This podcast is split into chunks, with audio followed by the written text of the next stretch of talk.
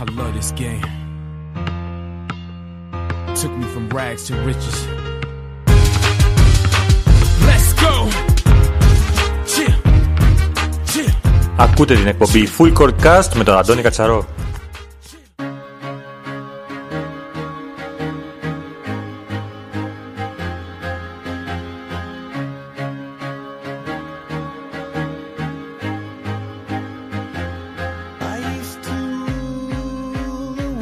Καλησπέρα κυρίες και κύριοι. Ε, Καλώς ορίσατε στην ε, 17η εκπομπή του Full Court ε, Cast, το podcast που είναι αφιερωμένο στην ε, Κυπριακή Καλαθόσφαιρα και σήμερα ε, έχουμε μαζί μας η σημερινή μας εκπομπή θα είναι αφιερωμένη στον ε, προπονη- πρώην προπονητή της ΑΕΚ πλέον, τον ε, Δημήτρη τον ε, Κουκούρη. Coach, ε, καλησπέρα. Καλησπέρα, καλησπέρα και ευχαριστώ πολύ για την πρόσκληση Αντώνη και, και για την πρόσκληση και για την εκπομπή σου που είσαι συνέχεια κοντά στο μπάσκετ και αυτό είναι πολύ σημαντικό. Ε, είχαμε προσπαθήσει και πέρσι να, να βγούμε σε μια εκπομπή, δεν τα καταφέραμε, δεν ταιριάξαν οι ώρες μας. Α, φέτος ε, έρχεται σε μια στιγμή η οποία ε, μπορεί να χαρακτηριστεί και δύσκολη για σένα. Αφήνεις ε, την ΑΕΚ μετά από πέντε χρόνια. Ε, πες μας πώς, ε, πώς νιώθεις αυτόν τον καιρό, σε τι ε, κατάσταση βρίσκεσαι. Ε, ε, ευχαριστώ και πάλι για, τη, για την πρόσκληση. Όντως έτσι είναι όπως το είπες. Ε, σίγουρα μετά από πέντε χρόνια νομίζω πολύ καλής πορείας ε, της ΣΑΕΚ ε, καταρχήν και δευτεροβόντω της δικής μου. Ε, λύσαμε τη συνεργασία μας φιλικά ε, με την ΑΕΚ. Ε, πρόσφερα τα πάντα. ε, Πήρα πολλά. ε, Έδωσα πολλά και πήρα πολλά. Εντάξει, είναι μια περίοδος που η ζωή του προπονητή τα έχει αυτά. Ε, Σίγουρα η πενταετία αυτή στην ΑΕΚ ήταν πολύ επιτυχημένη, οπότε και οι δύο ε, χωρίσαμε φιλικά. Ε, αφήσαμε ανοιχτές τις πόρτες και για το μέλλον, γιατί διατηρώ πολύ καλές σχέσεις και φιλικές πλέον και με τον ε, πρώην πρόεδρο τον Αντρέα τον Λευκαρίτη, αλλά και τον Βασίλη τον Σελά, που είναι άνθρωποι που με στηρίξαν και με πιστέψανε. Ε, οπότε κλείνει ένα κεφάλαιο ε, και θα ανοίξει ένα άλλο. Κάθε τι, κάθε τι στο, στην καριέρα του προπονητή είναι δύσκολο. Οτιδήποτε. Είτε είναι αρχή είτε είναι τέλος. Συνεχίζεις, προχωράς και προσπαθείς πάντα να βρίσκεις κάποιες ε, δουλειές ώστε να μπορείς να δίνεις το 100% της δύναμή σου και να προχωράς και να χτίζεις ε, σε αυτό που όλοι αγαπάμε, την καλαθόσφαιρα. Πάντως αυτό που έχουμε παρατηρήσει θα πάμε και βέβαια πίσω στην καριέρα σου και θα τα συζητήσουμε όλα όσα μπορούμε να αναφέρουμε σε αυτήν. Ε, δύο ομάδες στην ουσία είναι όλη σου η καριέρα. Ε, είναι η ομάδα του Πέρα στην ε, Ελλάδα και η ΑΕΚ εδώ στην Κύπρο. Έτσι, έτσι όπως τα λες είναι. Ε, στο πέρα, όπως εμείς γνωρίζουμε, δεν ξαναγνωρίζουν και πολύ, είναι η ομάδα του κ. Αναστασιάδη του Μιχάλη, που ήταν για χρόνια και καθηγητής στο Πανεπιστήμιο, είναι και επίτιμος καθηγητής του Πανεπιστημίου Αθηνών του ΔΕΦΑ. Ε, από μικρή ηλικία εκεί ξεκίνησα. Ε, ήμουνα τουλάχιστον 20 χρόνια, πέρασα από όλη την παραγωγική διαδικασία που πρέπει να περάσει ένας προπονητής, ε, τα μικρά μικρά μέχρι ε, τον αναλάβω το αντρικό τις τελευταίες 2-3 χρονιές ε, την αντρική ομάδα και στη συνέχεια ε, πάλι είχε, υπήρχε σύνδεση γιατί μου έκανε την πρόταση ο Γιώργος ο Κετσελίδης που τον είχα στο πέρα, είναι για το κομμάτι του πέρα από μικρός σαν προπονητής στο πέρα είχαμε κρατήσει κάποια επαφή. Μου έκανε τη, την τιμή να, και μου έδωσε την ευκαιρία να έρθω να εργαστώ στη, στην ΑΕΚ ε, προσπαθώ, προσπαθώ πάντα επειδή είναι ο χαρακτήρας μου έτσι ε, συνδέομαι με τις ομάδες και προσπαθώ να δίνω πάντα το 100% ε, και νομίζω ότι και, οι δύο, και τα δύο περάσματα και, το, και στο πέρα και στην ΑΕΚ ήταν επιτυχημένα από όλες τις πλευρές. Πάμε λίγο εκεί στην αρχή, τότε που έπιασες για πρώτη φορά την α, μπάλα στα χέρια σου. Τι ήταν αυτό που σε έκανε να ασχοληθείς με την καλατόσφαιρα. Εντάξει, θα πούμε το τετριμένο, αλλά έτσι είναι αυτή είναι η αλήθεια. Γιατί είμαστε η γενιά του, ε, του 87. Ε, από το δημοτικό, από το δημοτικό ξεκίνησε, την δεκαετία του 80, από το δημοτικό που υπήρξε τρομερή ε, αύξηση του ενδιαφέροντος ε, και αυτό είναι κάτι που μπορεί συνέχεια να το συζητήσουμε για τα δημοτικά για το μπάσκετ εδώ στην Κύπρο. Ε, από το δημοτικό είχαμε οργανώσει πρωταθλήματα, θυμάμαι τα δημοτικά ε, μετά το 86-87. Ε, από εκεί σιγά σιγά άρχισαν και άργησαν να ασχοληθώ γιατί ε, οργανωμένος σε ομάδα στο αθλητικό σύλλογο πέρα πήγα στην τρίτη γυμνασίου. Πήγα αρκετά μεγάλος. Ε, και από τότε ήμουν ενεργό μέλος Ε, μιλάμε για μια ομάδα ιστορική, μια ε, ομάδα προσφυγική της Κωνσταντινούπολης. Ε, έχω και εγώ ρίζες από τους παππούδες της γιαγιάς μου και από την Κωνσταντινούπολη και από την Μικράσια. Οπότε έμεινα εκεί και σαν παίχτης και από το, από το 1992-93 που ξεκίνησα και από το 99 και μετά μέχρι το 14-15 ε, ήμουν ανελιπώς στην παραγωγική διαδικασία της ομάδας σαν δευτεροετής το 1999 ε, φοιτητής στη Μεσική Ακαδημία στο Πανεπιστήμιο Αθηνών ε, και έμεινα ε, σαν παίχτης ε, μια 7 ετία, 8 ετία, αλλά σαν προπονητής από το 99 μέχρι και το 14-15 τη σεζόν που κατέβηκα ε, στην Κύπρο και στην ΑΕΚ. Ε, για όσους δεν το γνωρίζουν, ε, πρέπει να αναφέρουμε πως η ομάδα του Πέρα ε, έχει τις ρίζες της από την Κωνσταντινούπολη. Είναι μια ομάδα που είναι ο προάγγελος της ε, ΑΕΚ Αθηνών, Σωστό, ΑΕΚ Κωνσταντινούπολεως. σωστό, Ε, γιατί ίσως κάποιοι δεν το γνωρίζουν αυτό. Ήταν η Πέρα Κλουμπ, ήταν το, η έδρα της στην ε, Κωνσταντινούπολη. ακόμα, υφίσταται Υπάρχει ακόμα. ακόμα σαν ομάδα, ναι. Ε, φύγαν οι άνθρωποι από την Κωνσταντινούπολη, ήρθαν στην Αθήνα και δημιουργήθηκε η ΑΕΚ Κωνσταντινούπολης πλέον. ΑΕΚ Αθηνών, όπως Όπως το ξέρουμε. ίδιο και ο στην Κύπρο. Πάοκ. Το ίδιο και ο Πάοκ. Και ο ίδιο ο ΠΑΟΚ. Υπάρχει και άσπερα Θεσσαλονίκης δηλαδή. Υπάρχει το ίδιο πράγμα. Ε, λοιπόν, α, σ- οπότε, ε, σαν καλωσοριστή, αγωνίστηκες σε, σε ποιες κατηγορίες ήταν η πέρα τότε εκείνη τα χρόνια; Εκείνη τα χρόνια είμαστε στις τοπικές κατηγορίες. Ε, τώρα εδώ και ένα-δύο χρόνια παρένθεση είναι στη ΓΑΜΑ Εθνική, αγωνίζεται στη ΓΑΜΑ Εθνική, επιτυχώς. Ε, τοπικές κατηγορίες, αγωνίστηκα στο πέρα για μια 7 ετία, 8 ετία. Αγωνίστηκα σε ομάδες, ε, σύμβολο το ξέρεις, είναι οι Εσκανά, οι λεγόμενε είναι τοπικές κατηγορίες της Αθήνας. Ε, στην Αργυρούπολη, στον Αωνά αγωνίστηκα, στους Τράχονε, στην Ένωση Αφιάλη. Είχα μια πορεία σαν καλοσοριστή πιο ερασιτεχνική και παράλληλα μπορούσα και εξασκούσα το επάγγελμα ε, του προπονητή όσο και έφτασα από τις, α- τις υποδομές να είμαι υπεύθυνος υποδομών, να είμαι τεχνικός διευθυντής στον Ασπέρα να περάσω από όλα τα τμήματα από μικρά παιδάκια μέχρι εφηβικά και στο τέλος την τριετία 2011-2014 να αναλάβω τις τύχες αντρικής ομάδας συνεργαζόμενος με τον Νίκο Τσοσκούνογλου, το μεγάλο δάσκαλο και προπονητή του μπάσκετ στην αρχή και έπειτα σαν πρώτος προπονητής ε, να αναλάβω την ομάδα, να την ανεβάσουμε και μια κατηγορία τη σεζόν ε, 11-12 ε, στην Α τοπική κατηγορία της Αθήνας. Ε, εκεί ήταν, ήταν το επιστέγασμα των, ε, της προσπάθειας όλα αυτά τα χρόνια και όλης της παραγωγικής διαδικασίας που πρέπει να ακολουθεί ένας προπονητής ξεκινώντας από κάτω, από τα χαμηλά, δουλεύοντας ε, με, τα- με τους μικρούς ε, και φτάνοντας μέχρι την αντική ομάδα που πλέον μπαίνει σε πιο επαγγελματικά πλαίσια από την άποψη του ότι έχεις να διαχειριστείς ή μη επαγγελματίες ή είτε επαγγελματίες καλαθοσφαιριστές. Ε, όλη αυτή η πορεία είχε, ε, επειδή σπούδασα και στο Πανεπιστήμιο Αθηνών, στα ΤΕΦΑ, ε, είχα την τύχη να έχω δασκάλους ε, όπως ο Μανώλης Ζαχαράκης, ο Κώστας ο, ο, ο Μίσας, ο Νικός ο Αποστολίδης, οι οποίοι περάσανε και από το αθλητικό σύλλογο πέρα, τους είχα και στα δασκάλους στον σε, στα τεφά, οπότε η βάση μπασκετική ε, ήταν πολύ στερεή.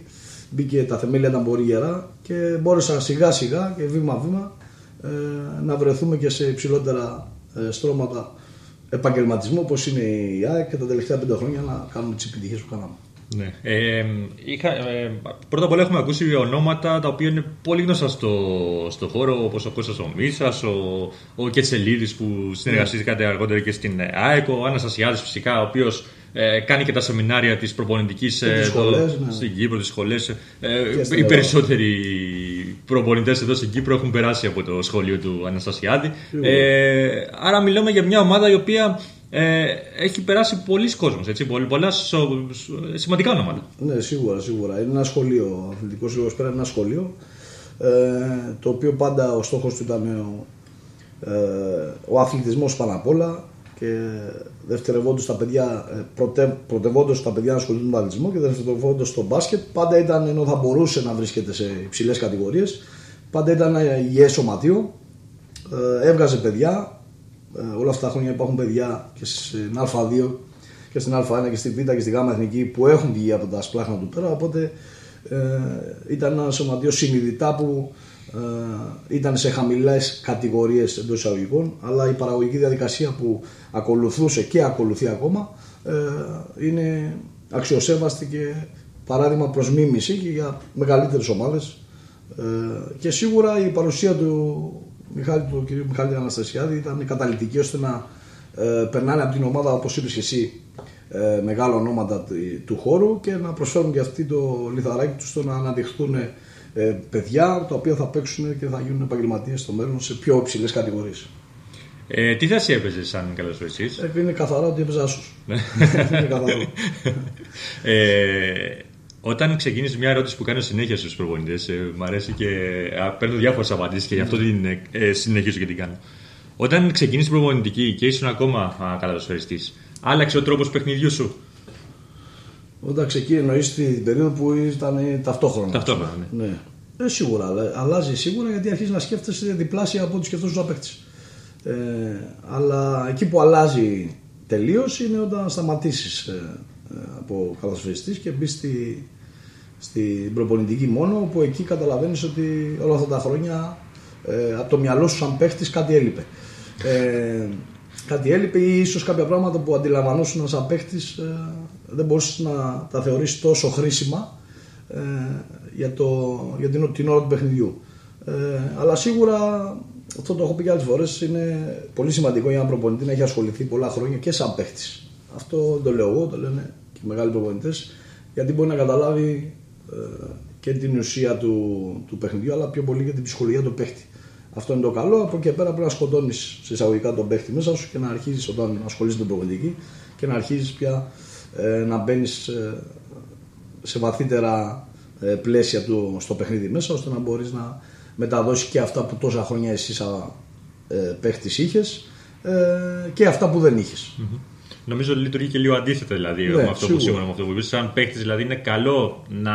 Εντάξει, όσοι το έχουν δηλαδή να μπορούν να περάσουν τη γνώση τους σε νεαρά παιδιά. Γιατί συνήθως οι, οι καλωσοριστέ όταν ξεκινούν την προπονητική ξεκινούν ε, από νεαρές ηλικίες. Βέβαια, αυτό είναι, συμφωνώ με αυτό που λες.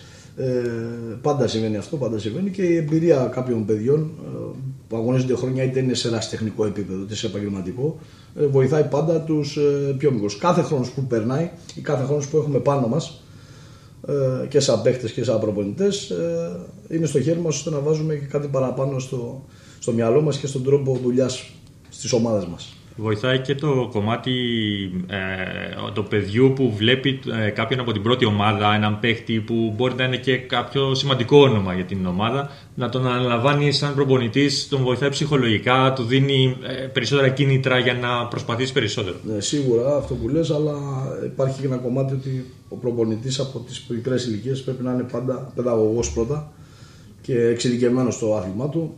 Ε, γιατί αυτό το που υπήρχε κάποτε εμείς που ήμασταν πιο μικροί, ώστε ένας αθλητής της ανδρικής ομάδας να μπορεί να κάνει προπόνηση σε μικρά, εάν δεν ήταν παιδαγωγός, αν δεν ήταν εξειδικευμένος, αν δεν είχε σπουδάσει, αν δεν ήταν προπονητής με λίγα λόγια, ε, νομίζω δημιουργούσε προβλήματα στους νέους αθλητές. Αυτό πρέπει να προσεχθεί. Νομίζω τελευταία χρόνια Δεν ισχύει. ε, δεν ισχύει πλέον αυτό ε, και όλοι οι προπονητές ειδικά ε, το μιας που ανοίγουμε και αυτό το θέμα όλοι οι προπονητές που ασχολούνται με την παραγωγική διαδικασία ε, πρέπει να, είναι, να έχουν την τεχνογνωσία, να είναι σπουδαγμένοι και να είναι παιδαγωγοί πρώτα απ' όλα και μετά ε, εξειδικευμένοι προπονητές καλαθόσφαιρας γιατί έχουμε να κάνουμε με παιδιά μικρά που τα πλάθουμε, πλάθονται στα χέρια των προπονητών.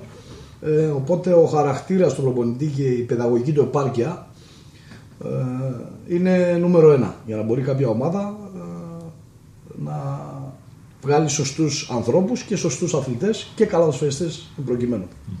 Ωραία, να επιστρέψουμε λίγο στην καριέρα σου γιατί ξεφύγαμε λίγο. Ναι. Να έρθουμε στη μετάβαση από την α, Ελλάδα στην ε, Κύπρο. Α, Με τον coach τον Κετσελίδη α, ήρθατε μαζί α, στην ε, ΑΕΚ, αναλάβατε την ΑΕΚ. Ε, πες μας πώς έγινε αυτό το πάντρεμα. Ναι. Ε, ο Γιώργος Κιτσελίδης τελευταίο, όπως είχα προ- προπεί, υπήρχα, ήμουν προπονητής στην ανδρική ομάδα του Άσπερα. Ε, υπήρξε ένα διάστημα εκεί λίγο πριν το, τη σεζόν 14-15 που είχαμε κάποιες επαφές ξανά μετά από χρόνια και ερχόταν λίγο και συζητάγαμε στην ε, προπόνηση εκεί στον Αθλητικό Σύλλογο πέρα. Είχαμε κάποιες επαφές. Ε, έγινε αυτή, του δόθηκε αυτή η πρόταση. Ε, μου έκανε την τιμή ε, να μου πει να έρθω σαν βοηθός του, σαν assistant coach στην ΑΕΚ. Ε, και ε, αν, δεν- αν θυμάμαι καλά ήταν αρχές Φλεβάρι του 2015 ε, που ήρθαμε στην ΑΕΚ και καταφέραμε σαν ε, outsider να κατακτήσουμε και το, το πρωτάθλημα. Ε, ήταν η μετάβαση, δεν ήταν εύκολη μετάβαση γιατί εγώ στην Ελλάδα πέραν της προπονητικής, ε, έκανα και, και άλλες δουλειές, ε, είχα και οικογένεια, είχα και παιδιά, οπότε η μετάβαση δεν ήταν, δεν ήταν εύκολη. Ε, το μόνο θετικό στοιχείο ήταν ότι επειδή η σύζυγός μου, η Φλόρα Αναστασιούνη από την Κύπρο, ε, δεν, δεν το πολύ σκεφτήκαμε ώστε να ε, αφήσουμε κάποιες δουλειές που άσως, ίσως άλλος δεν θα το κάνει γιατί ήταν δουλειές σταθερές και να έρθουμε κάτω στην Κύπρο ε, να μπορέσω να δουλέψω σε επαγγελματικό επίπεδο πλέον ε, και νομίζω ότι αυτή η απόφαση έως σήμερα ήταν σωστή έως σήμερα. Ε, εντάξει, πρέπει να παίρνεις ρίσκα. Θα πει κάποιος ότι αν έχεις και οικογένεια, είναι λιγότερο, έχεις μικρότερα περιθώρια να παίρνεις ρίσκα, αλλά η ζωή είναι μικρή. Οπότε με δουλειά και αισιοδοξία μπορείς να καταφέρεις πολλά πράγματα. Μετά από σχεδόν ένα χρόνο, ε, μπορεί και λιγότερο, ο Κετσελίδης ε, έφυγε από την ε, ΑΕΚ. Ήρθε ο Λίνος ο Γαβρίλα, ανέλαβε ως πρώτος προπονητής και κάνετε μια πολύ καλή πορεία τόσο στην Ευρώπη αλλά και στο πρωτάθλημα. Θυμούμε τρέξατε ένα σερί 15 συνεχόμενων νικών στο Κυπριακό Πρωτάθλημα. Ναι, έτσι όπως θα λες είναι. Ε, ήρθε ο Λίνος, αν δεν κάνω λάθος, το αρχές Νοέμβρη του 2015. Ε, δεν τον, δεν τον γνώριζα τότε καθόλου. Ε, έτυχε, συνεργαστήκαμε ε, και μπασχετικά δύο χρονιές στην ΑΕΚ, ειδικά αυτή τη χρονιά που λέει στο 15-16, ε, πολύ καλά, πολύ αποδοτικά. Ε, και κρατάμε και επαφές και μέχρι σήμερα, είναι καλός μου φίλος και αδερφός. Και εκείνη τη σεζόν που λες όντως πήγαμε στο top 16 του Eurocup. Ε, ήμασταν άτυχοι εισαγωγικά γιατί πέσαμε πάνω στη, ε, στη, στους Skyliners, στη Fraport η οποία στη συνέχεια Κατέκτησε, κατέκτησε και το Eurocup. Ε, πήραμε το πρωτάθλημα. Είχαμε χάσει το κύπελο στην παράταση τότε από το Αποέλ. Γενικά η χρονιά ήταν πολύ καλή σαν πρωταθλητές και σαν πρώτη χρονιά τότε ε, σε ευρωπαϊκές διοργανώσεις για την ΑΕΚ. Ε, ήταν απόλυτα επιτυχημένη. Όντως, όπως λες, κάναμε ένα μεγάλο σερί και πήραμε, αν θυμάμαι καλά, και το πρωτάθλημα χωρίς ήττα εκείνη τη σεζόν. Ε, έτυχε με, με, με, το Λίνο, επειδή όπως είπα δεν γνωριζόμασταν, δουλέψαμε αρκετά ε, ε, σκληρά στην ΑΕΚ εκείνη τη σεζόν. Ήταν και η πρώτη σεζόν οπότε γνωριζόμασταν και φάνηκε στην πορεία ότι ε, είχαμε κοινά στοιχεία μπασχετικά, αυτό που μας βοήθησε πάρα πολύ ε, και συνεχίσαμε και την επόμενη σεζόν πάλι μαζί ε, στην ΑΕΚ. Όταν έγινε η αλλαγή του προπονητή, επειδή συνηθίζεται όταν έγινε ένας καινούριο προπονητής, αλλάζει όλο το staff, φέρνει δικούς τους ανθρώπους πιο κοντά. Εσύ λες δεν τον γνωρίζει τον, ε, τον Λίνο τον Γαβρίλ. Ναι. Πώς ε, έγινε η επαφή και μείνατε μαζί; Ναι. Ε, εκείνη τη σεζόν ε, είχα φέρει και την οικογένεια κάτω, είχα το συμβόλαιο με την ΑΕΚ ε, και φεύγοντας γιατί είχε φύγει ο Γιώργος Κετσελής, ο κότς πολύ νωρίς ε, αφού συζητήσαμε μαζί αποφάσισα να μείνω ε, στην ΑΕΚ. Καλό είναι ο προπονητής γιατί πάντα ο προπονητής το βοηθό πρέπει να έχουν την ίδια φιλοσοφία. Αυτό είναι ε, βάση, δεν γίνεται πάντα βέβαια ε, αλλά καλό είναι, το ξαναλέω, να έχουν τη ίδια φιλοσοφία ώστε να, μπορούν και, να μπορεί και η δουλειά τους να είναι ε, αποδοτική. Ε, είχα συμβόλαιο μέχρι τη λήξη της σεζόν, ε, έμεινα, ήρθε ο Κοτζολίνος ε, και έτυχε, ξαναλέω, μπασχετικά να ταιριάξουμε ώστε να βγάλουμε αυτό το αποτέλεσμα που βγάλαμε στο τέλος της σεζόν του 15-16. Mm-hmm. Ε, μείνατε δύο χρονιές ε, μαζί, η δεύτερη χρονιά στην Ευρώπη δεν πήγε τόσο καλά, πέσατε πάνω σε δύσκολες ομάδες, σε ένα πολύ δύσκολο όμιλο, ε, φτάσατε όμως ε, και στο πρωτάθλημα στους ε, τελικούς. Ε, φεύγει ο Λίνος ο Γαβρίλ, ναι. αποφασίζει να φύγει ξανά για το εξωτερικό, ανάλαβε, ανάλαβε και την εθνική ομάδα. Ε, έμεινες εσύ ως πρώτος προπονητής. Ε, που είναι ε, σπάνιο φαινόμενο σε ομάδα που κάνει πρωταθλητισμό να κρατάει τον βοηθό ως πρώτο προπονητή. Ναι, όπως το λες είναι όντως. Ε, είναι σπάνιο φαινόμενο. Ε, θυμάμαι και εκείνη, εκείνο το καλοκαίρι ε, η ΑΕΚ δέχτηκε πολλές πιέσεις και είναι φυσιολογικό ε, από προπονητές, μεγάλους προπονητές γιατί όντως όπως λες και εσύ είναι ομάδα πρωταθλητισμού. Εγώ ήμουν ήδη στην ΑΕΚ τρεις σεζόν ε, η δουλειά που κάναμε στην ΑΕΚ αναγνωρίστηκε από τη διοίκηση και από τον Αντρέα τον Λευκαδί και τον Βασίλη Τσολά και πήραν αυτό το ρίσκο γιατί πρόκειται περί ρίσκου ε, γνωρίζοντας εμένα και σε χαρακτήρα αλλά και τη δουλειά που, γι, που γινόταν στην ΑΕΚ όλα αυτά τα χρόνια το πώς δουλεύω ε, να μου δώσει την ομάδα. Ε, νομίζω ότι στο τέλος της σεζόν εκείνης ε, δικαιώθηκαν και αυτοί για την επιλογή τους και εγώ για το ρίσκο που πήρα ε, ώστε να αναλάβω την ομάδα. Ε, και μια ομάδα, μην ξεχνάς, του 17-18 που την, ε, τη μισή ομάδα τη αναχτίσαμε από την αρχή. Δηλαδή φύγανε πρώτο κρασάντι καθοριστέ, όπως ο Μπρέζετς. Οπότε πήραμε ξένους, πήραμε τέσσερις ξένους από την αρχή. Έπρεπε να αντικαταστήσουμε κάποια παιδιά ε, που υπήρχαν την προηγούμενη διετία-τριετία επιτυχημένοι έχοντας δύο πρωταθλήματα. Ε, ήταν πολύ δύσκολη σεζόν. Ε, Δεν παίξαμε Ευρώπη, είχαμε αποκλειστεί από την Ευρώπη γιατί συμμετείχαμε στα αποκομματικά του Euro Cup τότε και αποκλειστήκαμε από την Εβέζ. Την Εβέζ. Ε, και μπορέσαμε την πρώτη χρονιά μαζί με συλλογική προσπάθεια. Ε, Λίγες φορές θα με ακούσει να λέω για τον εαυτό μου, να μιλάω για τον εαυτό μου, γιατί έτσι πρέπει να είναι ο προπονητής. Άλλοι το θεωρούν θετικό, άλλοι το θεωρούν αρνητικό. Ε, όλοι μαζί με συλλογική προσπάθεια μπορέσαμε και ξαναφέραμε την ΑΕΚ στην κορυφή τη σεζόν 17-18, κατακτώντα και τους τρεις τίτλους εκείνη τη σεζόν, για το Super Cup και το πρωτάθλημα και το, και το κύπελο. Ε, και αντικαταστώντα παίχτες ε, όπως σου είπα, ο Μπρέτζετ και τα λοιπά, ή όπως ο Μακφάντελ, αν θυμάσαι, που τη σεζόν 16-17 είχαμε αλλάξει πολλούς παίχτες για να βρούμε αντικαστάτη. Ε, Κρατώντας τους Κύπριους που εγώ τόσα χρόνια ήμουν στην ΑΕΚ θεωρώ και όχι μόνο εγώ ότι ήταν, είναι οι καλύτεροι Κύπροι που είχαμε ε, που αγωνίζονται στο Κυπριακό Πρωτάθλημα. Ε, προσθέσαμε κάποιους Κύπρους, οπότε με τη συμβολή, με, τη- με, τη, με το πάντρεμα αυτό νέων ξένων αλλά και ταυτόχρονα έμπειρων Κύπριων ε, μπορέσαμε και κατακτήσαμε τους τίτλους στη, στην Κύπρο. Ε, Έφερες και στο πλευρό σου, ήρθαν για βοηθή, ε, βοηθή σου ο Τζόζο Γκαρσία, που πολύ σημαντικό κεφάλαιο, όπως και ο Γιάννης ο Φωτεινός, ε, τον οποίο ε, τον γνώριζες προφανώς από την Ελλάδα και τον Ναι, έπαιζες σίγουρα. κοντά. Ε, πες μας έτσι για λίγα πράγματα Ναι. για αυτούς. Ε, ένα από τα πρώτα πράγματα που ζήτησα εκείνη τη σεζόν που ανέλαβα σαν πρόσωπο βοηθής ήταν να έχω τον Τζότζο του Γκαρσία στην, ε, στο πλευρό μου σαν βοηθό. Ε, τον είχα και σαν παίχτη από την Ναι. ε, θέση του assistant, τον γνώριζα, γνώριζα τι ποιόν χαρακτήρα είναι, γνώριζα τη θέληση που έχει για δουλειά και το πώς δούλευε και τότε δούλευε και στις υποδομές τη, της ΑΕΚ. Ε, ήταν ένας παίχτης, δεν ξέρω αν έχει ε, είναι από τους παίκτες που έχουν τη μεγαλύτερη καριέρα στη- που έχουν περάσει στα, στην Κύπρο. Τίμησε και τη, ε, την Κύπρο με την παρουσία στην εθνική ομάδα. Οπότε η καριέρα του και μόνο νομίζω ότι ε, ε, είναι τιμή για όλους μας να έχουμε τέτοιους παίχτε, ή παύλα ή προπονητές, ώστε να μπορούμε να συνεργαζόμαστε. Ε, και δικαιώθηκα όντως γι' αυτό γιατί ο Τζότζο ήταν ένα παιδί που από την πρώτη μέρα σταματώντας τον μπάσκετ και ερχόμενος στο προπονητικό team ε, εργαζόταν ατελείωτες ώρες, όπως και του είχα πει εξ αρχής, ότι να είσαι έτοιμος. Ε, ότι για 8-9 μήνες ε, δεν θα κοιμάσαι κτλ. κτλ Όπως είναι η δουλειά του προπονητή. Ήταν έτοιμος, με βοήθησε πάρα πολύ. Τιμή μου που τον είχα ε, στο προπονητικό team ε, και ελπίζω κάποτε στο μέλλον να ξανασυνεργαστούμε. Όσο για το Γιάννη το Φωτεινό, τον ήξερα, τον ξέρω πάρα από μια 20 ετία.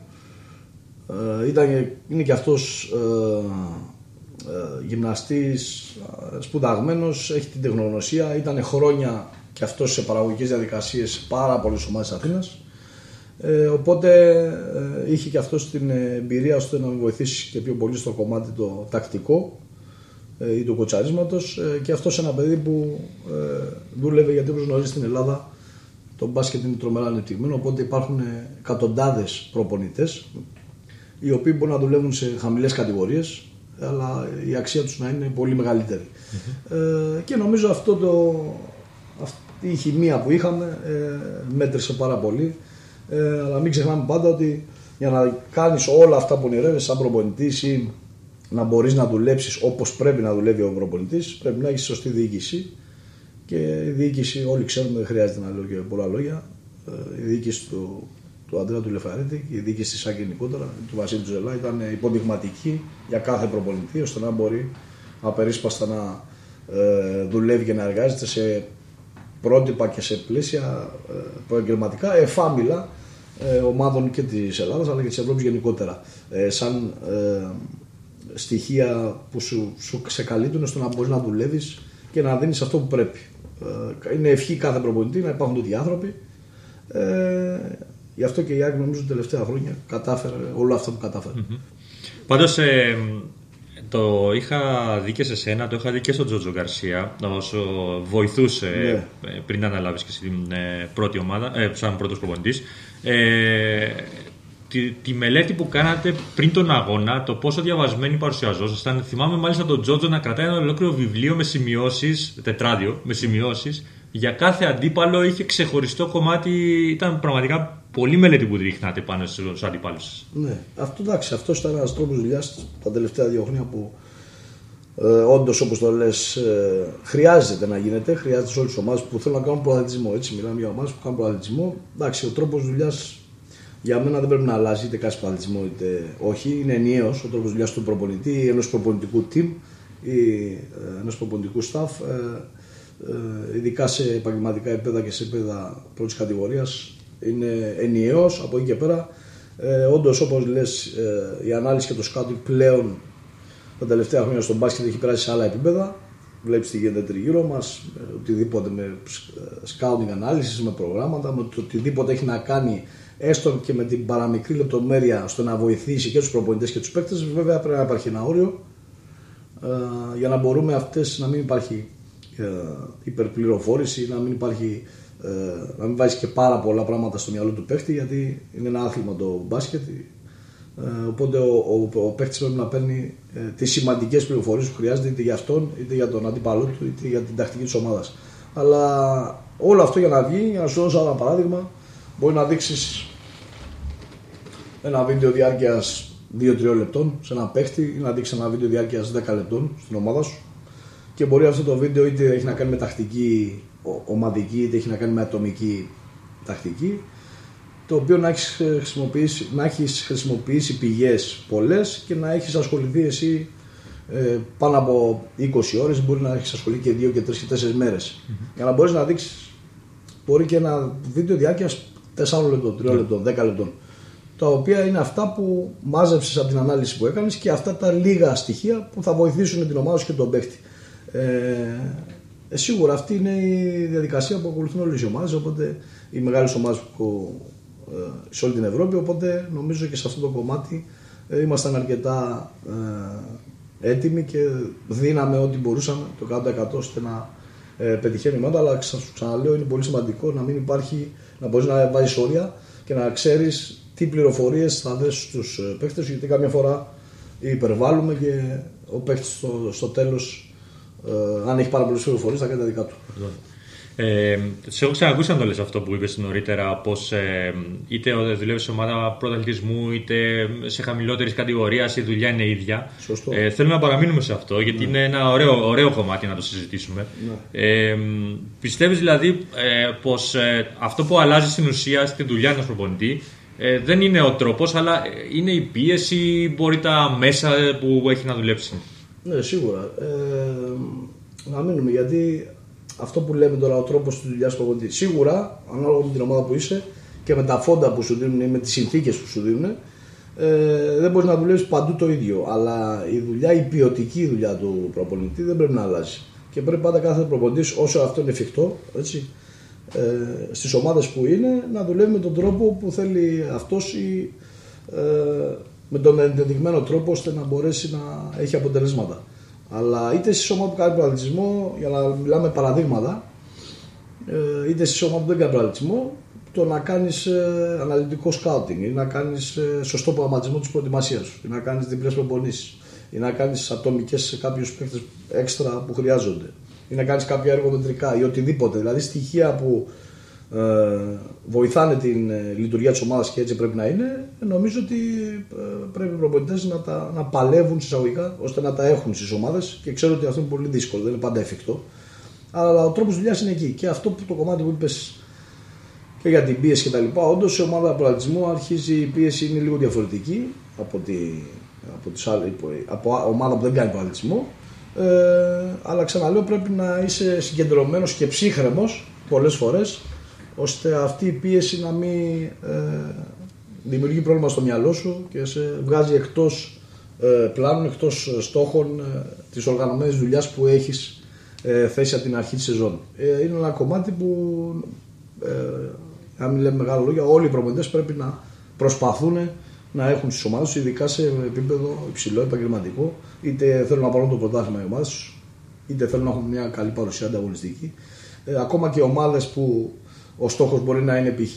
να βγάλεις παίχτες ή να στηριχθείς σε γηγενείς παίχτες, ντόπιου παίχτες, πάλι η, η ουσία της δουλειάς και η ποιοτική ε, δουλειά δεν, δεν πρέπει να αλλάζει. Δεν πρέπει να αλλάζει γιατί ε, ε, η προπονητική πέραν από την ε, επαγγελματική και το κοτσάρισμα ενός επαγγελματία προπονητή, η προπονητική είναι βάση για όλους. Οπότε από εκεί και πέρα ε, θα πρέπει και οι ομάδες που κάνουν παραλυτισμό ε, σίγουρα αυτό που είπες, καταρχήν αυτό που είπες για την πίεση, ίσως εκεί στι ομάδε που κάνουν παραλυτισμό να υπάρχει παραπάνω πίεση αποτελέσματος. Οπότε εκεί ο προπονητής μπορεί και ενδέχεται να κάνει κάποιες εκτόσεις. Αλλά ο τρόπος δουλειάς ε, θέλω να πιστεύω ότι ε, πρέπει να είναι ίδιος ε, ώστε να μπορούν και η ομάδα να αποδεί και οι παίχτες. Αυτό που λέμε για την ε, πίεση φαίνεται ε, και από τους προπονητές που βάζουν, ε, όταν βάζουν στόχους στο τι θέλουν να κάνουν. Ε, Κάποιοι έχουν να επιδείξουν τίτλους, κάποιοι άλλοι έχουν να επιδείξουν ε, ταλέντα που έχουν αναδείξει. Ναι. Ε, αυτό πολύ σπάνια το βλέπουμε σε επίπεδο πρωταθλητισμού να γίνεται ταυτόχρονα. Δηλαδή και να βγάζουμε σε παραγωγική διαδικασία να βγουν παίκτες και να κατακτούμε τίτλους. Ε, γιατί πιστεύεις ότι γίνεται αυτό; Ναι, εντάξει, είναι πολύ δύσκολο από την άποψη ότι θα αφιερώσει παραπάνω χρόνο ε, στην επίτευξη του αποτελέσματος ή θα αφιερώσει παραπάνω χρόνο στο να βγάλει ένα παίχτη. Είναι αυτή η διαφορά που είπαμε πριν λίγο μπορεί να συμβαίνει σε ομάδες που κάνουν πλουραλισμό. Αλλά είναι πολύ δύσκολο γιατί ε, όταν θες το αποτέλεσμα ε, ε, δεν σου δίνει το περιθώριο σε εισαγωγικά να μπορέσεις να χρησιμοποιήσεις κάποιους παίχτες που ίσως ε, δεν μπορέσουν να σου κερδίσουν ένα παιχνίδι, για να μιλάμε παραδείγματα.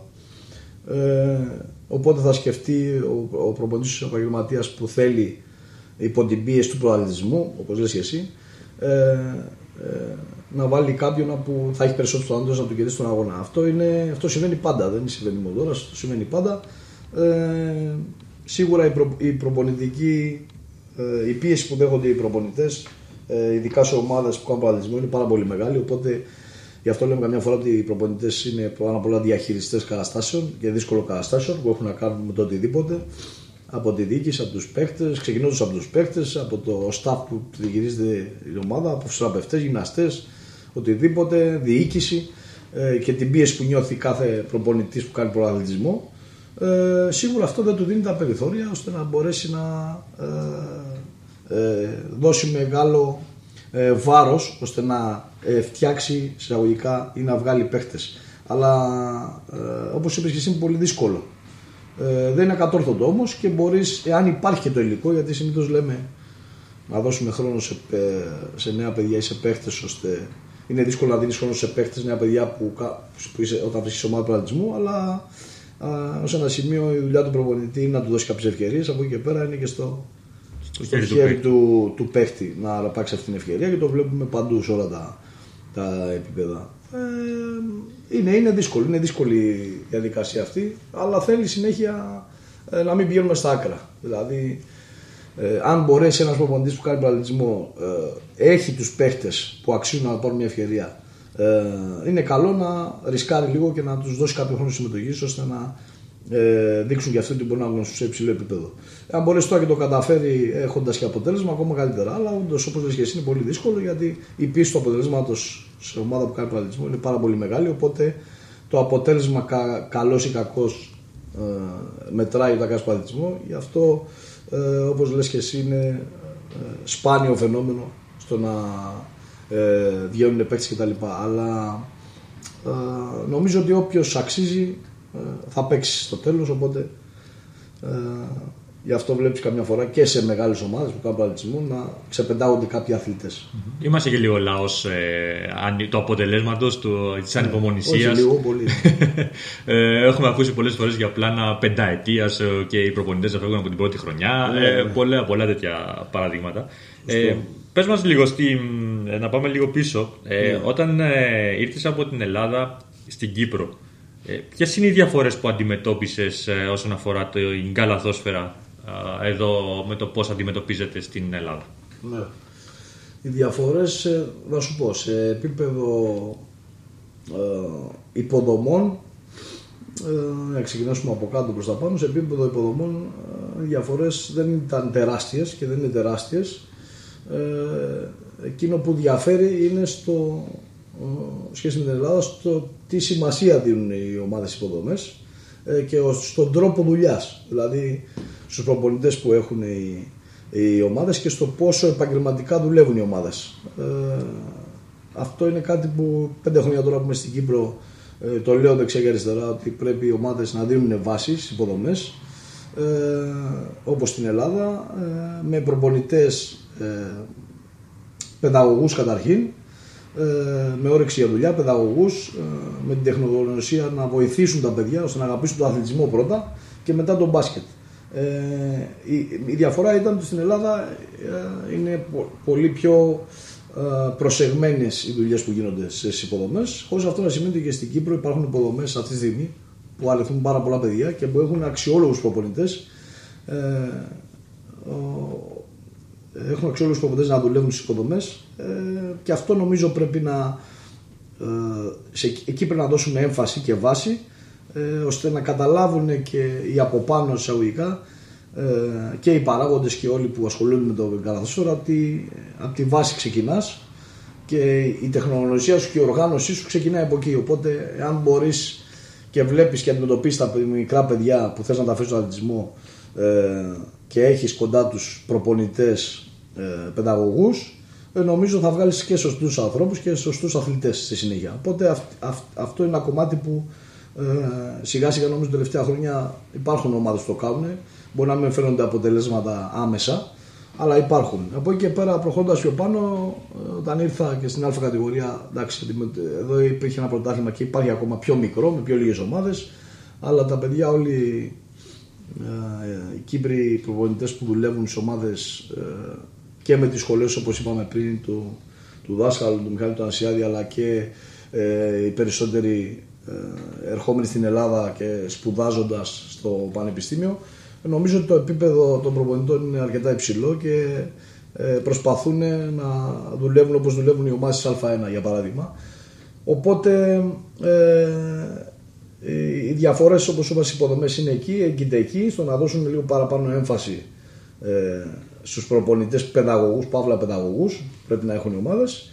Και από εκεί και πέρα ε, ομάδες στην α κατηγορία που βλέπεις και στην Ελλάδα τα τελευταία χρόνια υπάρχουν πολλές που έχουν οικονομικά προβλήματα αλλά δεν πάβει η διαδικασία, η παραγωγή από κάτω να εφίσταται οπότε και εδώ στην Κύπρο καλό είναι και οι ομάδες ε, ε, άσχετα αν, θα, αν έχουν την, οικονομική, την τρομερή οικονομική δυνατότητα να μπορούν να στέκονται στην πρώτη κατηγορία, να μπορούν να έχουν βάση, βάση παιδιών, αθλητών, με έμπειρους προπονητές στις ακαδημίες τους, ώστε να μπορέσουν στο μέλλον να στηριχθούν σε παιδιά. Γιατί μαγικά δεν υπάρχουν, ούτε μαγικές λύσεις υπάρχουν.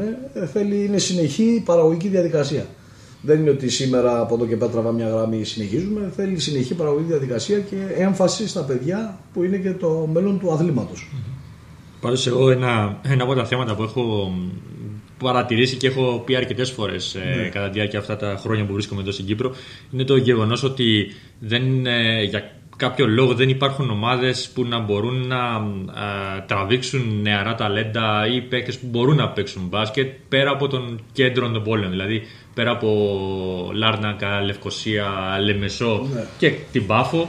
Ε, πιο έξω είναι πολύ λίγες οι ομάδες που υπάρχουν. Οπότε θεωρώ ότι αυτό το κομμάτι ε, ίσως θα πρέπει να προσεχθεί με την άποψη ότι υπάρχουν ταλέντα που παιδιά ψηλά κορμιά που μπορούν να βρίσκονται σε μια- ένα χωριό έξω από τις πόλεις, πιο μακριά και δεν μπορούν να έχουν την μετακίνηση να πηγαίνουν σε μια ομάδα μέσα στο κέντρο της πόλης.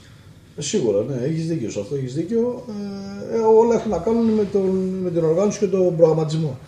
Ε, εντάξει, η Κύπρος είναι μια μικρή χώρα σε μέγεθος, οπότε ε, άμα όλοι μαζί ασχοληθούμε και οργανωθούμε ε, και πει, ε, ε, ασχοληθούμε επαγγελματικά όλοι και οργανωθούμε, νομίζω ότι μπορεί, να, μπορεί κάποιος να πετύχει αυτό που λες, ώστε να μπορέσει να μαζέψει και παιδιά και όχι μόνο από τις ε, λεγόμενες πόλεις, αλλά και από την επαρχία. Το θέμα είναι ότι ε, είναι αυτό που σου είπα και πριν, όπως ξεκινήσαμε την κουβέντα μας, ότι από τα σχολεία ξεκινάει ο αθλητισμός και εκεί θα πρέπει να δίνεται βάση, ε, ειδικά στα δημοτικά. Εγώ έχω Ε, τώρα από τα 5 μου, από τα 6 μου παιδιά πάνε στο δημοτικό και έχω εικόνα άμεση.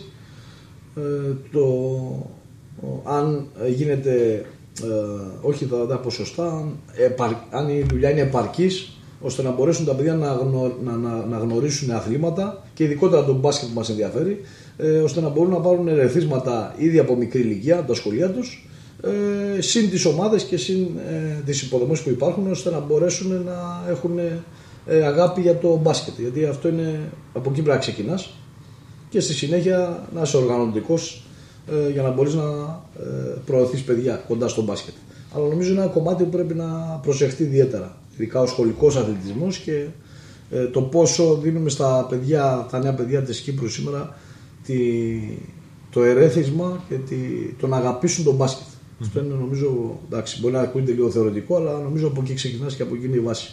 Υπάρχει μια υπηρεσία που χρησιμο- χρησιμοποιείται στο δημοτικό σχολείο, το ΆΓΟ, το οποίο α, μέσα σε αυτά τα αθλήματα που γνωρίζουν οι μικροί είναι και το, η καλαθόσφαιρα. Ε, δεν το κρύβω ότι η κόρη μου έτσι έχει μάθει και παίζει μπάσκετ τελευταία. Ναι, νομίζω Ε, ότι κάτι τέτοιες ε, πρωτοβουλίες πρέπει να στηρίζονται και να βελτιώνονται συνεχώς. Είναι κάτι θετικό. Οτιδήποτε έχει να κάνει με τη γνωριμία του αθλήματός μας πρέπει να υποστηρίζεται. Μμμ. Ε, εντάξει, υπάρχουν και οι προσπάθειες που γίνονται με το Junior NBA για παιδιά του γυμνασίου, της πρώτης γυμνασίου. Υπάρχει το σχολικό το πρωτάθλημα στα γυμνάσια. Ε, υπάρχουν κάποιες. Υπάρχει κινητικότητα. Ναι. Συμφωνώ, συμφωνώ. Είναι αυτό που είπαμε και πριν. Ότι πρέπει να. Ε, οτιδήποτε θετικό γίνεται ε, να είναι οργανωμένο και να έχει συνέχεια. Αυτή, αυτό είναι μεγάλο ε, προσώ, να έχει συνέχεια οτιδήποτε γίνεται. Ε, Μας μίλησες πριν για, την, ε, για τους προπονητές εδώ στην Κύπρο, οι οποίοι οι περισσότεροι, όπως λέγαμε και στην αρχή, έχουν εκπαιδευτεί από τον α, κύριο Αναστασιάδη. Ε, για μίλησε μας λίγο για την ποιότητά τους, γιατί παρατηρούμε ότι πολλές ομάδες ε, εμπιστεύονται τον ε, Κύπριο προπονητή. Ε, τα τελευταία χρόνια τους βλέπουμε να φεύγουν και εκτός Κύπρου όπως ο Λίνος Γαβριήλ, ο Αντώνης ο Κωνσταντινίδης, ο, ο Παναγιώτης ο Γιανναράς. Ε, είναι εκτός Κύπρου, δουλεύουν εκτός Κύπρου και με επιτυχία. Ε, μάλιστα ο Αντώνης ο Κωνσταντινίδης έφτασε και στην ε, ομάδα, να προπονεί ομάδα της Α1, στο, την ομάδα του Ρεθύμνου, τα Τρίκαλα. Ε, κάναν προσφορές ε, στον Λίνο τον Γαβρίλη να πάει στον Πανιόνιο. Βλέπουμε δηλαδή μια κίνηση από την Ελλάδα. Ε, υπάρχει αναγνώριση στον Κύπρο προπονητή. Ε, σίγουρα, σίγουρα υπάρχει. Εντάξει, ε, ε, ο, Κύ- ο Κύπρος προπονητής ε, για μένα δεν πρέπει να το διαχωρίζουμε καν. Ε, είναι κομμάτι των Ελλήνων προπονητών πλέον, οπότε τα τελευταία χρόνια ειδικά και με τη συνένωση ε, των σχολών και με τη συνένωση του, του συνδέσμου ε, Ελλήνων και Κυπρίων προπονητών. Οπότε ε, η αγάπη που έχουμε για το μπάσκετ είναι κοινή. Ε, η προσπάθεια που γίνεται από πλευράς ε, το λέμε Κύπριων καθοσφαιριστών τυπικά, ε, Κύπριων προπονητών τυπικά για μένα είμαστε ένα ε, έτσι το, το βλέπω ε, αλλά το επίπεδο που σου είπα και πριν είναι πολύ ψηλό οπότε δεν νομίζω ότι υπάρχει κάποια ε, και στο ελληνικό μπάσκετ κάποια διάκριση αν είναι κάποιος ε, ε, Κύπριος ε, ή Ελλάδιτης ε, η σύνδεση που έχουν πλέον ε, όλα τα παιδιά εδώ στην Κύπρο που δουλεύουν όλοι οι προπονητές με τους ε, Ελλαδίτες προπονητές είναι ε, μεγάλη. Η σχέση που έχουν είναι μεγάλη. Υπάρχει άμεση και ε, επικοινωνία ε, σε οτιδήποτε έχει να κάνει με τεχνογνωσία προπονητική, σε οτιδήποτε έχει να κάνει με ανάπτυξη του επαγγέλματός μας. Ε, και όπως λες και εσύ, αυτό φαίνεται και με τις επιτυχίες το, ε, των προπονητών από την Κύπρο, αλλά και ε, με, τις, ε, με την αναγνώριση που έχουν πλέον ε, και στην Ελλάδα αλλά και στην Ευρώπη. Εντάξει, ε, ε, είμαι αισιόδοξος ότι μπορούμε ε, ε, σαν Κύπρος ότι μπορούμε να κάθε χρόνο που περνάει να αναβαθμιζόμαστε σε αυτό το κομμάτι ε, αλλά σου ξαναλέω ότι ε, η σχέση που πλέον που έχουν μέσα και τυπικά μέσα από τις σχολές ε, και από τις σχέσεις πια που έχουν αποκτήσει οι προπονητές η επαφή που έχουν ε, νομίζω ότι πλέον ε, ε, κάποιους προπονητές τους βάζει σε αρκετά καλά επίπεδα. Ε, είναι αυτό που σου είχα πει και πριν. Ε, ε, στην Ελλάδα υπάρχουν και προπονητές σε πολύ μικρές κατηγορίες οι οποίοι είναι πολύ αξιολογοί. Ε, στην Κύπρο, επειδή οι προπονητές είμαστε λίγοι σε σχέση με την Ελλάδα, λογικά αν το δεις κανείς, είναι, είμαστε λίγοι, ε, νομίζω ότι είναι ένα κίνητρο όχι να καθησυχάζεσαι, Ε, αλλά είναι ένα κίνητρο ώστε να προσπαθείς κάθε μέρα να είσαι καλύτερος, κάθε σεζόν να είσαι καλύτερος ε, και να. Επειδή σου δίνονται και αρκετές ευκαιρίες στην Κύπρο που ίσως στην Ελλάδα να μην τις ε, είχες. Ε, ε, ε, πρέπει κάθε, κάθε μέρα να μην υπάρχει φυσικασμός κάθε σεζόν και μπορεί νομίζω ότι ο Κύπρος προπονητής να πάει ακόμα ψηλότερα. Ε, αρκεί να μην υπάρχει αυτό το, ε, το ταβάνι που λέμε. Δεν πρέπει να έχεις ταβάνι. Οτιδήποτε κάνει στη ζωή σου πρέπει να προσπαθείς κάθε φορά να είσαι όλο και καλύτερος. Ε, σε οτιδήποτε έχει, όχι να κάνει στο επαγγελματικό τομέα, να είσαι σωστότερος και καλύτερος. Ακριβώς. Η βελτίωση είναι ένα κομμάτι ε, αυτοβελτίωση δηλαδή. Σίγουρα, να σίγουρα, μελετάς, να σίγουρα, διαβάζεις. Σίγουρα αυτό βλέπουμε και όλους τους προπονητές, το μιας που συζητάμε εδώ, ε, να συμμετέχουν σε σεμινάρια, να πηγαίνουν στο εξωτερικό. Ε, Όπως είπες και εσύ πριν, και ο Λίνος τα τελευταία χρόνια πάει και στην Αμερική. Ε, ε, όλοι οι προπονητές ε, ε, θέλουν να εξελίσσονται. Ε, πρέπει συνέχεια να αναζητάς το καλύτερο. Ε, όλοι και ο, ο Τόνι Κωνσταντινής με τις επιτυχίες που έχει κάνει και ο Χριστόφορος Λιβαδιώτης αλλά και άλλα παιδιά που ε, ο Νικόλας ο Παπαδόπουλος ε, ε, που ήταν στο Παραλίμνη πέρσι, όλα τα παιδιά, ο άλλος ο Νικόλας που ήταν στην Ομόνια, όλα τα παιδιά ε, και στη β' κατηγορία τώρα τυχαίνει ε, επειδή δεν είχα το χρόνο να ασχοληθώ με β' κατηγορία ε, όλα τα παιδιά που είναι σ- στην πρώτη γραμμή ε, αλλά και στις πιο κάτω κατηγορίες ε, να προσπαθούν ε, να βελτιώνονται διαρκώς και νομίζω ότι οι ευκαιρίες που μπορούν να τους δοθούν στην Κύπρο είναι αρκετές σε σχέση με την Ελλάδα πάντα σου μιλάω οπότε ε, να το έχουν αυτό σαν ε, κίνητρο και σαν ε, ε, βοήθημα ώστε να βελτιωθούν και να καταφέρει ο καθένας χωριστά ό,τι χρειάζεται ή ό,τι θέλει επαγγελματικά. Και ερχόμενοι ε, στο πρωτάθλημα της πρώτης κατηγορίας, ε, για να κλείσουμε για αυτό το κεφάλαιο, ε, έζησες πέντε διαφορετικές σεζόν ε, στην ε, Κύπρο. Ε, από, τα, από αυτά που λέγαμε κατά τη, διάρκεια, έτσι, κατά τη διάρκεια των ε, αγώνων πριν ή μετά, ε, νομίζω ότι η τελευταία χρονιά ε, από άποψη ποιότητας ε, του πρωταθλήματος ε, ήταν η καλύτερη. Ε, εντάξει. Ε, λέμε, είπαμε φέτος πολύ ότι ήταν καλύτερη από άποψη ανταγωνισμού. Ανταγωνισμού, σωστά. Ε, που όντως έτσι ήταν γιατί υπήρχαν οι, οι ομάδες που δεν πήγαιναν για πρωτάθλημα εισαγωγικά που κάναν πολλές ζημιές ε, ε, αυτό πάντα έχει δύο σκέλη ε, είτε δυναμώνουν οι πιο μικρές ομάδες ε, είτε ε, αδυνατίζουν ή είναι, δεν είναι πιο πολύ ισχυρές οι μεγάλες ομάδες νομίζω συνέβη και, συν- συμβήκαν και τα δύο φέτος. Γι' αυτό και το πρωτάθλημα μας παρουσίασε μια τέτοια ε, ένα τέτοιο αξιόλογο ανταγωνισμό ε, με ανατροπές, με ομάδες που παίρνανε νίκες στο κύπελο, στο πρωτάθλημα, οπουδήποτε. Ε, ε, και νομίζω ότι αυτό είναι και ένα, ε, είναι ένα δείγμα ε, του μέλλοντος. Δηλαδή να, προσ- να προσπαθούν οι ομάδες, οι λεγόμενες μικρές ε, ξέροντας ότι ε, έχουν να ανταγωνιστούν ομάδες όπως η ΑΕΚ, ο Γραβνός, το Απόλλη κτλ. να μπορούν να, να ξέρουν ότι με σωστές και στοχευμένες κινήσεις και με πιο μικρά budget μπορούν να έχουν αξιόλογη παρουσία και ανταγωνιστική παρουσία. Αυτό είναι καλό. Ε, απ' την άλλη νομίζω ότι ε, κάθε χρόνος που, που περνάει είναι αυτό που σου είπα και πριν ε, καλό είναι να αυξηθούν οι ομάδες στην α κατηγορία ώστε να μπορούμε στο μέλλον να έχουμε ε, πιο καλά αποτελέσματα από πλευρά- από πλευράς και ανταγωνισμού αλλά και συνολικού προϊόντος όλου του παθήματος. Ακριβώς και παραγωγή παιχτών. Θα Σίγουρα. αγωνίζονται περισσότεροι Κύπροι. Σίγουρα. Έχουν πολλά παρακλάδια η αύξηση των ε, ομάδων. Όντως, όντως. Είδαμε την ε, ΑΕΚ φέτος σε σχέση με πέρσι ε, να κάνει πολλές αλλαγές στους ξένους. Ενώ πέρσι ήταν σταθερή στους ξένους της από την αρχή μέχρι το τέλος της χρονιάς. Ε, νομίζω δεν είχε κάνει καμία αλλαγή. Καμία, ναι. Καμία. Καμία ακριβώς. Ε, φέτος είχε αρκετές. Αυτό ε, σίγουρα είναι και ένα κομμάτι αυτό που λέμε ότι πολλές φορές μια μεταγραφή ενός ξένου ε, καλοσφαιριστή είναι ε, και λίγο τύχη. Ε, μπορεί να σου βγει, μπορεί να μην σου βγει. Πέρσι σας βγήκε προφανώς, φέτος ε, υπήρχε πρόβλημα. Ναι, σίγουρα. Πέρσι ε, δεν αλλάξαμε ούτε ένα. Νομίζω ήταν η πρώτη χρονιά. Εγώ με πέντε χρόνια στην ΑΕΚ, πρώτη φορά συνέβη. Δεν αλλάξαμε όντως ούτε έναν ε, καλοσφαιριστή. Υπήρξαν περιπτώσεις ε, που κάποιοι είχαν, ε, δεν ήταν σε καλή φόρμα κτλ. Αλλά πρέπει να υποστηρίζεις ε, ε, και αν έχεις δει ότι όντως κάποιος παίχτης είναι καλός και θα σου αποδώσει και τον πιστεύεις και το, ε, το στηρίζεις, στο τέλος θα σου αποδώσει όπως έγινε και την προηγούμενη σεζόν. Γι' αυτό και δεν αλλάξαμε ούτε ένα ε, παίχτη. Και σύν ότι ε, κρατήσαμε ως δυνατόν ε, καλύτερα τον Κυπριακό κορμό. Που νομίζω ότι αυτός ήταν ο, το μυστικό της επιτυχίας όλα τα χρόνια στην ΑΕΚ. είναι- Ήταν ο Κυπριακός κορμός. Ε, Όντως την επόμενη σεζόν, τη φετινή σεζόν που μας πέρασε, όπως λες, ε, προσπαθήσαμε μην μπορώντα να κρατήσουμε την ομάδα που τη σεζόν 17-18 ε, κέρδισε όλους τους τίτλους ε, αναγκαστήκαμε και αλλάξαμε σχεδόν όλους τους ξένους πλην του Πέντροβιτς.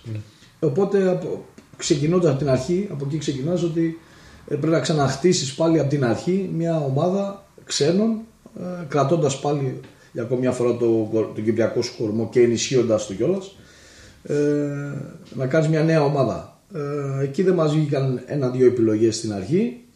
Ε, ε, εκεί στην προετοιμασία εκεί κάναμε κάποιες ε, δεν είχαμε κάποια ε, σωστή, δεν είχαμε σωστό προγραμματισμό και κάναμε κάποια λάθη στην προετοιμασία από ό,τι θυμάμαι ε, αλλά στη συνέχεια ε, έτσι είναι ο μας που κάνει προγραμματισμό κάποιοι παίχτες μπορεί να μην σου ε, βγουν και να ξέρεις τη διαδικασία του να βρεις ένα παίχτη είναι, πα- είναι πάρα πολύ δύσκολη εμείς λέμε μια φορά δεν αλλάξαμε π.χ. τη σεζόν 17-18 παίχτες αλλά το να βρεις ε, π.χ. όταν έφυγε ο Πρίμος, ο Μπρέζετς, να βρεις ψηλό όπως φέραμε στο Σέρσι και να μπορέσεις να το, ο, να τον αντικαταστήσει επάξια και να είναι ένας από τους καλύτερους παίχτες. Δεν είναι εύκολο πράγμα. Όπως και ήταν. Ήταν, Όπως και ήταν ήταν. εκπληκτικός ο Σέρση πέρσι. Ναι, ή να φέρεις τον Gibson π.χ. από ένα πρωτάθλημα που πήγε στη Βουλγαρία.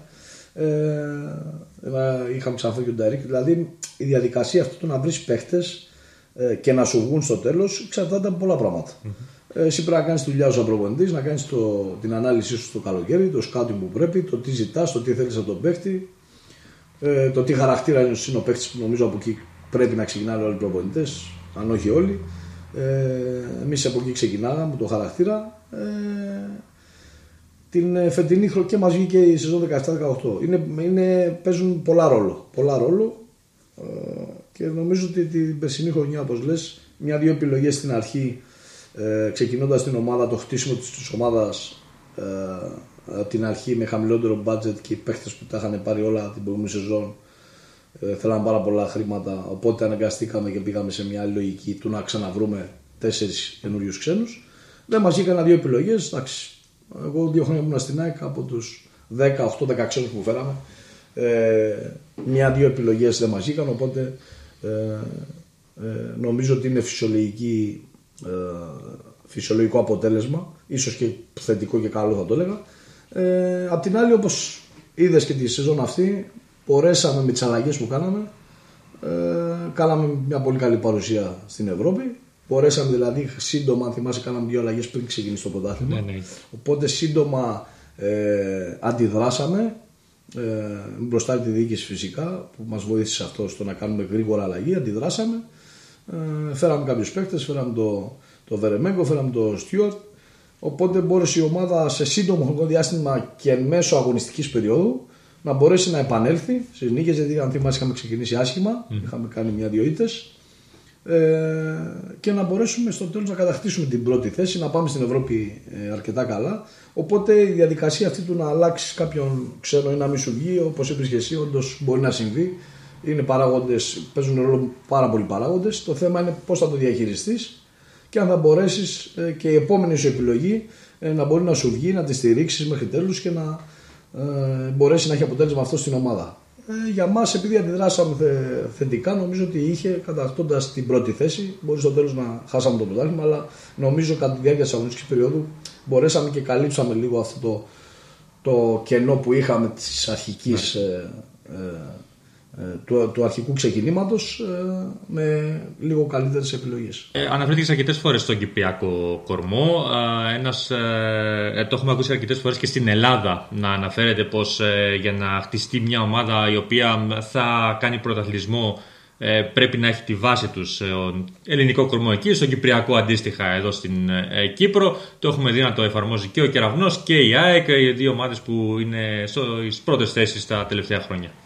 Έτσι, έτσι είναι όπως τα λες. Ε, ειδικά στην ΑΕΚ, για να μιλήσω για την ομάδα μου, όλα αυτά τα χρόνια ο Κυπριακός κορμός νομίζω ήταν αυτός που Ε, από εκεί ξεκίναγε το χτίσιμο της ομάδας, ήταν αυτός που μας έδινε ε, τους τίτλους, συν την ε, ποιότητα βέβαια των, ε, των ξένων καλαθοσφαιριστών, αλλά νομίζω ότι παίχτες σαν τον ε, αρχηγό της ΑΕΚ τόσα χρόνια, τον Ιάκο τον Παντελή, σαν τον αρχηγό της Εθνικής, τον Αντρέα Ζιζόπουλο, ε, τον Γιώργο τον Παλάλα, ε, επί της ευκαιρίας να του πούμε και ε, συγχαρητήρια και του εύχομαι τα καλύτερα στο νέο του έργο στην ΑΕΛ, ε, τον Παναγιώτη τον Τρισόκα, ε, τον Βασίλη τον Κούνα που συνεργαστήκαμε την τελευταία σεζόν, όλα αυτά τα παιδιά, συν τους νέους μας αθλητές, ε, μην ξεχάσω κανένα και αδικήσω, τον Μιχάλη τον Κουμπί, τον Ρομπέρτο, τον ε, Μάριο τον Γεωργίου, τον Μωτίτη, τον Μιχάλη, ε, τον Ρομπέρτο Αλεξάνδρου, όλα τα παιδιά, αλλά ειδικά οι, οι μεγάλοι ε, και έμπειροι παίκτες που ανέφερα στην αρχή οι Κύπροι, ε, ήταν ε, η αφρόκρεμα του Κυπριακού μπάσκετ, ήταν παιδιά που έδωσαν τίτλους στην ΑΕΚ. Ε, εγώ θέλω να τους πω και να επιτσεφιάσω ένα μεγάλο ευχαριστώ για τη στήριξη που είχα όλα αυτά τα χρόνια στην ΑΕΚ, είτε από την θέση του βοηθού, είτε από τη θέση του πρώτου προπονητή. Νομίζω χωρίς τη στήριξη και τη βοήθειά τους δεν θα καταφέραμε πολλά πράγματα. Ε, τους αξίζουν συγχαρητήρια, έμπειροι παίχτες, δώσανε και όχι μόνο στους νεαρούς Κύπριους, αλλά δώσανε και ε, βοήθεια και συμβουλές και εμπειρία και στους ξένους και δίνανε και θα δίνουν κάποιοι από αυτούς συνέχεια. Ε, οπότε ήταν μεγάλο, από εκεί πρέπει να ξεκινάς και είναι μεγάλη, μεγάλο επίτευγμα το να μπορεί μια ομάδα να έχει τους καλύτερους γηγενείς παίχτες ώστε να μπορούν να βοηθάνε ε, την, ε, και τους ξένους που έρχονται ε, αλλά και τους μικρότερους σε ηλικία και να τους ε, εγκληματίζουν στη, στη, ε, στη διάρκεια της ομάδας που κάνει πρωταθλητισμό. Ωραία. Ε, Δημήτρη, εγώ έχω τελειώσει με τις ερωτήσεις μου. Είχα κρατήσει μια τελευταία, αλλά νομίζω δεν θα την κάνω. Ε, ήθελα να μας πεις το τι σκέφτεσαι για το μέλλον σου από εδώ και πέρα. Ε, δεν ξέρω αν θέλεις να αναφέρεις κάτι εσύ, αλλά. Ναι, όχι, εντάξει, δεν είναι. Ε, υπάρχουν κάποιες ανεπίσημες ε, κρούσεις για εδώ στην Κύπρο. Δεν σκέφτομαι κάτι αν θα θέλω να μείνω στην Κύπρο ή όχι. Είναι 50-50 κατάσταση. Είναι μια, αν βρω κάποια υγιή κατάσταση εδώ στη, ε, στην Κύπρο ε, να μπορέσουμε να δουλέψουμε σωστά και οργανωμένα ε, γιατί όχι να παραμείνω γιατί μην ξεχνάς ότι έχω από πίσω μου και άλλους 7 ανθρώπους. Ε, από εκεί και πέρα σκέφτομαι και την επιστροφή μου στην Ελλάδα που ισχύει το ίδιο. Αν μπορέσεις και βρεις μια κατάσταση υγιή και οργανωμένη ώστε να μπορέσεις να δουλέψεις στον χώρο του μπάσκετ ε, νομίζω είτε στην Ελλάδα είτε εδώ ε, θα δείξει το μέλλον. Κότσε, σε ευχαριστώ πάρα πολύ για, τις, για την παρουσία σου εδώ σήμερα και για τα όσα μας είπε. Δεν ξέρω αν θέλει να προσθέσεις ε, κάτι άλλο. Ναι, ε, εντάξει, θέλω να ευχαριστήσω για ακόμη μια φορά τον Αντρέα του Λευκαρίτη και τον Βασίλη Δοσελά ε, για την εμπιστοσύνη που δείξαν σε μένα όχι μόνο τις τελευταίες δύο χρονιές σαν πρώτος προπονητής αλλά για όλη την πενταετία. Ε, αναγνωρίσαν τη δουλειά που κάναμε στην ΑΕΚ το έργο που κάναμε. Ε, ελπίζω κάποια μέρα να ξανασυναντηθεί ο δρόμος μας. Έχουμε αποκτήσει φιλικές σχέσεις.